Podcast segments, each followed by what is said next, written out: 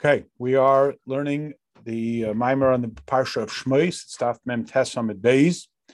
And a reminder that we're working off a pasuk from Shir Hashirim that says there are 60 queens and 80 concubines and young maidens without a limitation. These 60 queens are a reference to the books of the Mishnah, the teachings of the Mishnah. The 80 concubines are the teaching of the Brises. Reminder the word brisa means outside. These were lessons that were taught outside of the beis medrash of Rebbe, and the almais, the young virgins, equal the laws which are innumerable.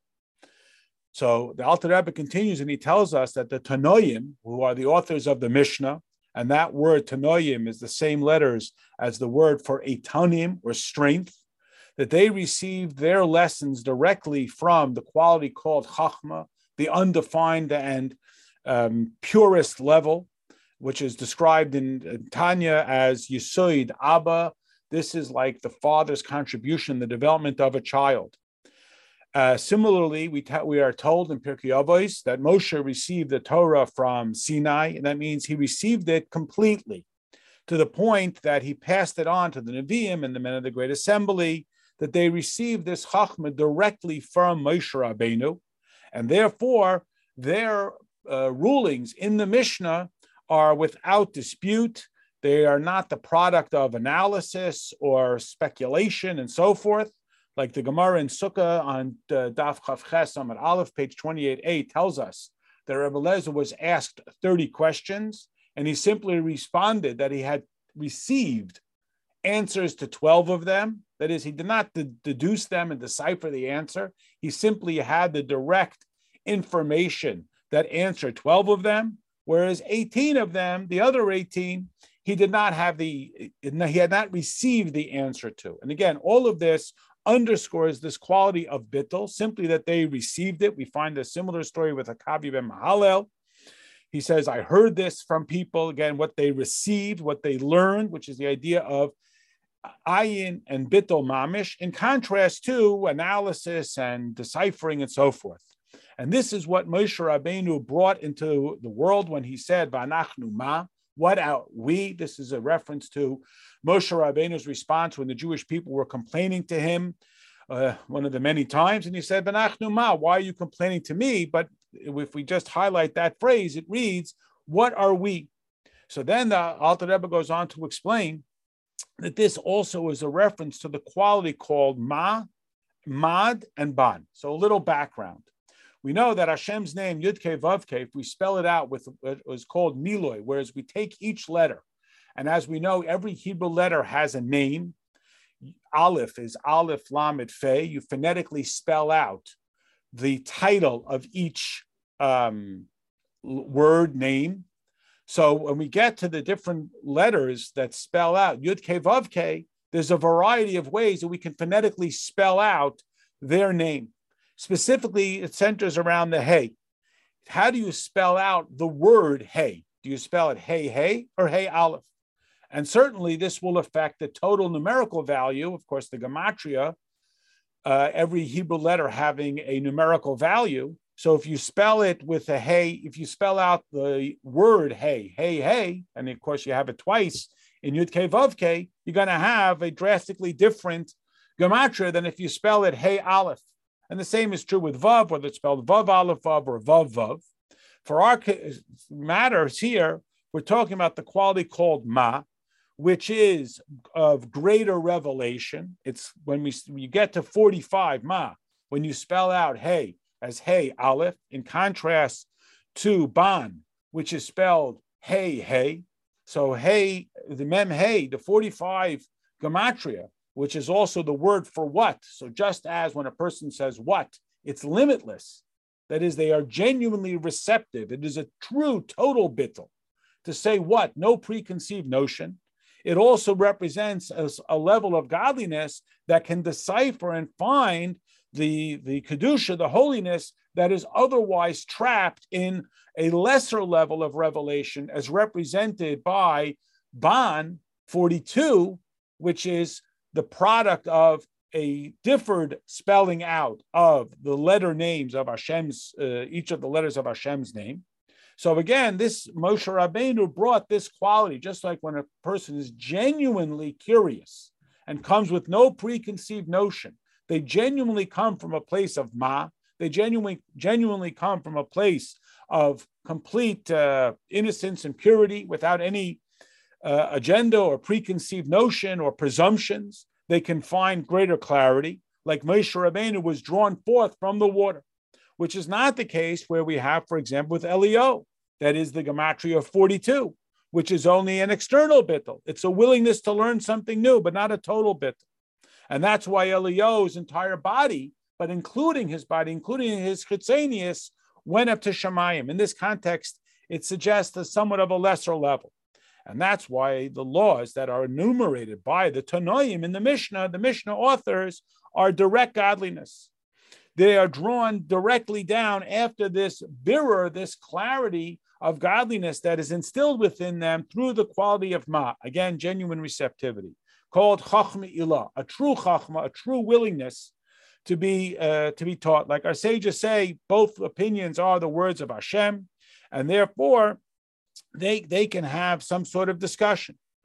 But as our the, the Gemara tells us that the Geula comes about specifically through Mishnah, that we will be ingathered from amongst the nations through the study of Mishnah, that the being ingathered from amongst the nations is similar to the idea of deriving the halacha from within the confusion of all of the particulars, and we're seeking for that truth. So, to Mishnah is like the ingathering; it's the infusion of godliness into a, a, a, uh, a state of confusion, similar to the idea of tzedakah, that tzedakah is the idea of taking money, which can be used for something purely material, and discovering its godliness. And this is part of the description of the time of Mashiach, where we are described, or Mashiach is described as the ingathering of every individual one by one, again, like the Mishnah derives or, or, or calls out the godliness, the truth, the halacha from within the complexity of whatever the real life situation is. We move on to the next paragraph. We'll begin the next quote from that pasuk in Shir Hashirim uh, that says, "Pilag shemelu brises," that the pilegish, the concubine, represents the brises. What is the analogy? That just as the relationship between the king and the pilegish is sporadic and more sort of secretive, so too is the relationship of the brises. Their clarity is less so. It's more almost hit or miss type of thing like we say that any Mishnah that wasn't taught by Chiya and Reb Ushi is not considered a Mishnah. That is, it's not been clarified. So much so that we know that uh, during the Shloshim after Moshe Rabbeinu's passing, we lost 3,000 halachas because the clarity was not that clear. Again, if they did not have this type of influence like the king would have on the queen, which is more constant, that quality of the king, which represents the male contribution, the development, which is that infinite quality of Chachma, the Pelegish is missing that to the same extent, and therefore there is less clarity. Like we know that the, they come only from the level of Bria, from a lesser awareness of Hashem, in contrast to the Mishnah which comes from Atzilis, where, like the king and the queen relationship, is that much more intense and unified, like the relationship of Chachma from Atzilus that has greater clarity. And in contrast, the clarity that comes in Bria, in the Pilegesh, and the concubine is less so. But in the, the and therefore the Mishnahs that were not taught by Reb and Reb Ushia are not drawn down from this level of Atzilus, and therefore they cannot be relied upon as being absolutely true. Um, they, they lack that kind of absolute yichud, that absolute unification comparable to the king and the queen, that uh, the Mishnah lacks, and that's this lesser degree that we find with the uh, with the Brises and why they are compared to the more secretive and uh, sporadic relationship or unclear relationship between the king and the Pilegesh, unlike the indisputable Mishnahs, which are more like the profound absolute relationship uh, between the king and the queen, which is beyond any form of reproach. This is alluded to in what the, uh, we're taught that it says Mechol would occasionally offer. I mean, a, there was an occasional, like an occasional lesson from the Brisa that he would occasionally offer the neshamas of the tzaddikim, and again, it being less permanent, like the lesser permanence of the Pelegish. On the final right hand paragraph on this page, it tells us again the next quote, almost a nisbar, young maidens without number. This refers to the halachas. These are the statements of the Amoraim, the authors of the Gemara, that, um, like the Gemara itself says, when somebody raised a question, one person said this, another said that. So the Gemara says, so Gabra, Gabra, there's two different opinions. There, you cannot raise a legitimate conflict between two different opinions. They simply have two different opinions. Why are they compared to almas to these young girls? Because they have yet to be uh, transformed and elevated by the influx of the male contribution, the Chachma Ilah, just like these young unmarried girls. They don't yet have this level of, um, uh, of infinity that the king brings to the queen, and he brings even to the Pilegesh. He has not yet at all been brought. And that's why there is darkness in the Talmud, that is confusion, conflict, and so forth, because they are not yet uh, been um, uplifted by the Chachmilah. However, they are pursuing the king, as uh, David HaMelech writes in Tehillim, that they are they are pursuing the king. They are readying themselves for this type of clarity, like the young maiden who's preparing herself to be united with the king. That they are a keli, they are receptive to this level and that's why they are they are ready. The Gemara is ready to be exalted, uplifted, and clarified via that contribution. And this is what is described earlier in the Mimer as the libon hilchasa, the whitening that is we take uh, of the law. That is, we take a, a, a, a, a circumstance. There's a lot of confusion. There's all kinds of factors going on, and we have to whiten it out. We have to remove the chaff and we have to find what is the halacha. So this process is achieved via the questions and answers, like the development of the fetus that combines the masculine and the feminine quality. The chachma ilah becomes inserted into the circumstance. And we find via this process the uh, innate godliness, like we do in the Gemara, where we have questions and we have answers and counter questions, and so on and so forth, all in pursuit of finding what is, in fact, the godly objective, the, the Ratzon in God's will in this particular circumstance. And we find this continuously throughout the Gemara, where we're seeking this idea of drawing in this divine clarity, this whiteness, which is clarity. This is the quality of Keser, the quality that is even greater than Chachma, like a crown, sits upon the head. It is God's ultimate will, which drives his intellect. And when we are faced with a circumstance and we're trying to find who is the rightful owner of a disputed object, what we should do with uh, a law in kashrus and so forth. What we are seeking out is can we identify the whiteness of godliness there? This is further underscored by the idea that the Kohen Gadol wears white on Yom Kippur, because the whole idea of our avodah is like the Kohen Gadol to find that whiteness. We're now on the first new paragraph on the top left hand side uh, of the page. So now we can understand the statement of the Zohar that tells us that all of Torah and mitzvahs is designed to correct the secrets of Hashem's name. We know that there are seven names of Hashem which we are prohibited from erasing. They are Kel and, and um, all the different names of Hashem. Uh, and each one of them represents a different manner through which Hashem expresses himself through the midos here in this world. That is, since Hashem is innately infinite, it is an or ein soif, even the light that Hashem expresses, which is describable as light. It still reflects the characteristic of Hashem that it is infinite. Hashem is not a composite of character traits, yet he wishes to express himself through the character traits. So, for example, since Hashem wants to create a world based on chesed, so he compri- com- compresses himself and expresses himself through the midah of chesed. And that is represented when Hashem expresses himself through the name Kel. Like we know, that a person's name is really not reflective of his identity, as evidenced by the fact that you can have two people with the same exact name and they're completely different. It's simply a way that we distinguish one person from another. he doesn't use this example, but it's essentially like a phone number. Your phone number doesn't really say anything about you. Yes, it may tell people where your phone is registered or some other shallow aspect of it, as your name might. You know, we have ethnic names and we have names that are indicative of certain cultures and so forth, but it doesn't really tell you very much about the person. In contrast, Hashem's name tells a lot about him. That is, the name which Hashem chooses to express himself with is an insight to us as to which aspect God is coming to us uh, in that circumstance. So Kale is when God is coming through us in the way of chesed, of limitlessness. When it's Elohim, he's coming to us in the manner of gevura and so forth. And therefore, in order for Hashem to express himself, for example, to build this world on chesed, as is his request, his objective, so Hashem makes that available to us through Torah and mitzvahs. And we, through the Torah and mitzvahs, discover the godliness that is otherwise going to be hidden in this world.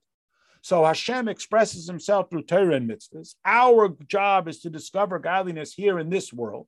We discover the godliness of chesed through the chesed mitzvahs. We discover the godliness of gevura through the gevura mitzvahs. Torah and mitzvahs become our mechanism for accessing godliness. However, our ultimate goal is not just to access the individual aspects of Hashem, but rather, as we alluded to in the, or it's mentioned in the first page of the Mimer, is Shmei Hagadol. You recognize it from the davening. Our objective is to draw out that the the uh, the essential name or identity of Hashem, not just the specifics, the Ein Sof of Hashem. That there is a combination of names of Hashem, like we say in the davening, L'Shem Yichud Kuchibrichu V'Shchinte. We want to bring together even Havaya, the godliness that is outside of this world, with Adne, which is the godliness within this world, which is to draw down the Havaya, which is essentially what we call Seviv Kolamim. It surrounds this world. You can't capture it. You can't put your finger on it or identify it. And we want that to be paired with Adne, which is the godliness the way it is in this world. And the mechanism to do that is through Torah and mitzvahs, which draws down not only the specifics of Hashem's kindness or his orderliness, his chesed, his gevura, it also draws down Shmai Hagadol. Meshubach, Mefoyer, Adayat Shmei Hagadol, as you recognize from the davening, that it is God's name which is praised, which is glorified. It is great, not great as in big, but great as in infinite. So ultimately, not only we bringing down godliness as it relates to that particular activity, it is bringing down godliness as is in its essence, which is the infinite. But again, uh, um, uh, via the mechanism of the names of Hashem. And this is how we fulfill this dictate of the Zohar that we are able to be misaking, to correct or to organize the depth, the secret of Hashem's name, that it should be manifest down here through all those names. So not only that this is an act of chesed, but it becomes a godly act of chesed. And this is what Hashem told Avram in the beginning of the parsha, Va'eira, the next week's parsha, that he says, I appear, I'm sorry, he told Moshe, that Hashem says, I appear to Avram, but he did not know the infant name of Hashem because that name is only available through Matan Torah. Torah, even though it deals with very particular activities and rules and directives, which capture a very specific, particular expression of godliness, it ultimately gives us access to the infinity of godliness. And this is what Hashem told Moshe that Avram did not have that experience because Avram didn't have Matan Torah. It is only through Matan Torah that we are able to have this experience. And this is what the pasuk means when it says we have been brought close to our King, to His great name. Because in order for there to be the great name that is the infinity of Hashem, that is exclusively through the neshama of the Jewish people. And this is how we can be certain that we will never be severed from Hashem because of his infinite name. I mean, the word is Godol, which is commonly translated as great, but in our context, it truly means infinite, unlike the specificity of the Midas. And like it says, uh, what can we do for this great name? That there are three entities that are intertwined the Jews, Torah, and Hashem. And the mechanism through which we become connected to Hashem is through Torah. And that's why the, the, the, uh, we're taught that David HaMelech brought Torah from above with Hashem, that Hashem should bring himself, he should lower himself to become engaged with the Jewish people. And in this way, we draw down the infinity of Hashem through the quality of Chachma, which again is not about our IQ, but it's about uh, our receptivity to genuinely infinite, again, not predisposed to our own ideas uh, or see how it fits to what I already think and adds on, but to truly have that bittel to be receptive to a, an idea that is completely outside of anything that I am already comfortable with. We're now in the final paragraph of the Alter Rebbe starts to address the basic question. You recall that the Mimer began with the question, why does Sefer Shmois begin with a detailing of the names of Yaakov and his children who came to Mitzrayim, already back in Parshas Vayigash, when they in, in real time came down to Mitzrayim, we are told their names, each one of them and the tribes and so forth. So why is it repeated here? So the Alter Rebbe says, now we understand why it says Ve'ela Shmeis B'nei Yisrael. That the Shemos, the names, are like this idea that David made a name for Hashem. Like the Zohar says that he brought the name of Hashem, Havaya, that is the true name that captures the infinity of Hashem, down here via this infinite light, which is the quality of Chachma, which again is not about how many, how much uh, scholarship we have. It is rather about our receptivity. It brought this quality of the Yud of Shem Hashem, this Chachmila, down here via the Hey. And then if you envision the four letters of Hashem's name, Yud and then Hey and then Vav and then Hey. And Hey represents the spoken word, the soft spoken word, the breath that is elicited when you say the letter Hey that it gives forth this breath that we bring. Our job is to bring the Shemus of Hashem even into Mitzrayim, even into the most disgusting of lands, down here into this physical world, as it's explained in the Igeres HaKodesh. And so too in Parsha Shmais, it tells us that the Bnei Yisrael draw down, they bring a revelation of godliness into this world. And that's why, and again, this answers the question why does the Parsha have to recount the names of Yaakov and all his children? We know that already. Because now we understand that Yaakov and Yisrael, I'm sorry, Yaakov and Rachel, and also Yisrael and Rachel. Remember, Yaakov, of course, having both names. And all of their children who are rooted in Atzilus, they are rooted in the spiritual. That's why they didn't want to go to Mitzrayim, because Mitzrayim was completely incongruent with their identity. And that's why specifically they are meant to go to Mitzrayim to bring that infinite level of godliness into the finite characteristic and even the contradictory characteristics of Mitzrayim. So they bring this le- level down to illustrate the unity of Hashem's infinity, like Yaakov and Rachel and Yisrael and Rachel, which is again the unity of Havaya, the level of godliness that represents a quality that is not capturable by this physical world and the quality called Adne, the dominant, the authority of Hashem, which is represented by Rachel, because the source of the neshama of Yaakov comes from Havaya, and the source of the neshama of Rachel comes from Adne, and that's why the Jewish people are compared to Rachel, like a Rachel, like a sheep. Uh, which again, the Hebrew word Rachel means sheep, but of course, it also is a reference to Rachel herself and and this all of the Jewish people. So again, this is the point that we're the Jewish people, we are God's messengers, whether we are in Eretz Yisrael in a place of natural holiness, or we are in Mitzrayim, a place of antagonism to, to holiness. And the same is true in why the 12 tribes have to be enumerated, because they represent the 12 different permutations of the four letter name of Hashem. If you have a four letter word, so there's a formula of the no, x, which equals the number of letters in the word, times x minus 1. 4 times 3 is 12. So there's 12 different ways and you can combine those four letters, which each one of the tribes represents a different form of that.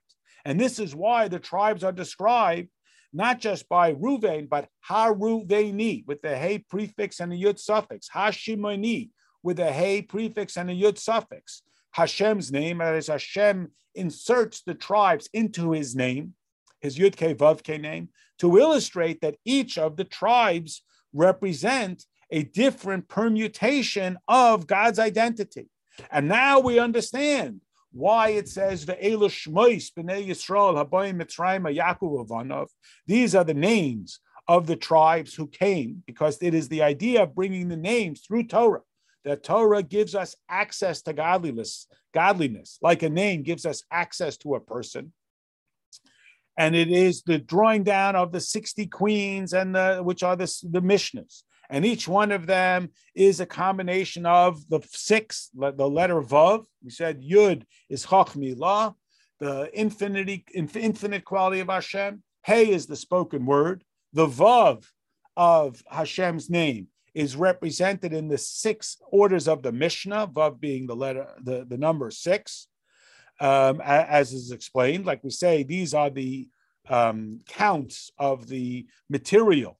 The accounting of the Mishkan is what was, was drawn down from the highest level through the name of Mem Beis 42, again, which goes back to the different ways in which we can identify um, and spell out the name of Hashem. And Ve'ela, the first word, is the Gematria 42, which preps the Shmois, the names which are the individual manners of manifestation of godliness. That Yaakov, who represents the infinity of Hashem, who combined with Rachel and by extension all of his wives to create the Jewish people. And the Jewish people represented by the 12 tribes, each one of them being a different method of expressing God's identity in this physical world have to come down into Mitzrayim, into a place of gullus, into a place of antagonism in order to bring godliness there. And even so, ultimately, we will see that there is a godly side to Mitzrayim. As we know, Mitzrayim means narrow, and it represents the narrowing of the throat, which is, again, uh, illustrates how we take something from the intellect of the head and it manifests itself through the throat, figuratively speaking, into the heart to our character, and ultimately from the heart, it's distributed to our behavior.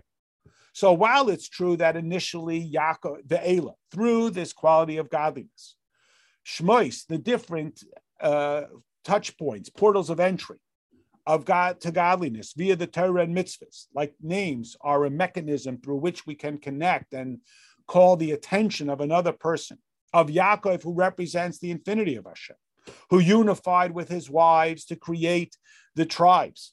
And each one of them individually represents a different method of bringing godliness into the world, into this world through Torah and Tefillah, that even though they went down into Mitzrayim and it could not be seen there in Mitzrayim, Mitzrayim was not transformed. On the contrary, ultimately they enslaved us. Um, yet there is still that capacity for us to be rescued. It was through the experience of Mitzrayim that we were able to receive Torah.